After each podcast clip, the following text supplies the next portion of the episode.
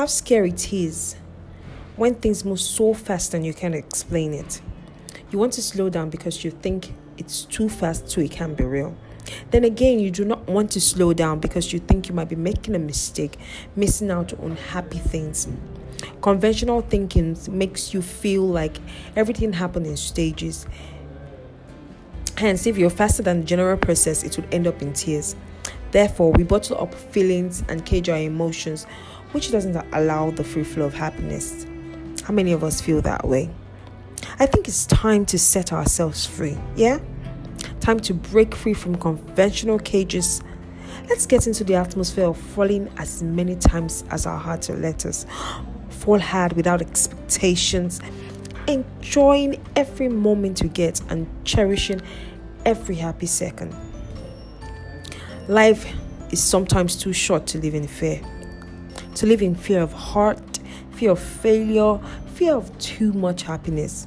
Wait, you know that's the thing, right? fear of too much happiness. When you feel so much happiness, you begin to fear it is real, or fear you might do something just to ruin it. You spend so much time dwelling the negative and leave little or no room in your mind to enjoy the sweet possibilities of success. How scary, right? You know what?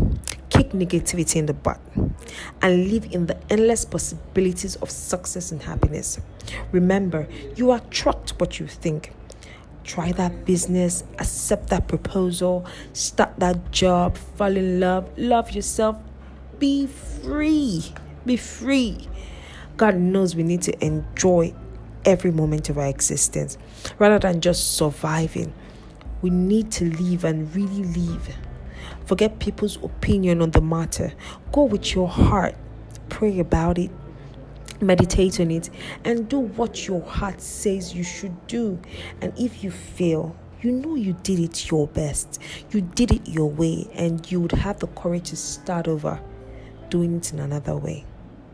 Don't forget to follow me on Instagram. Till next time, bye.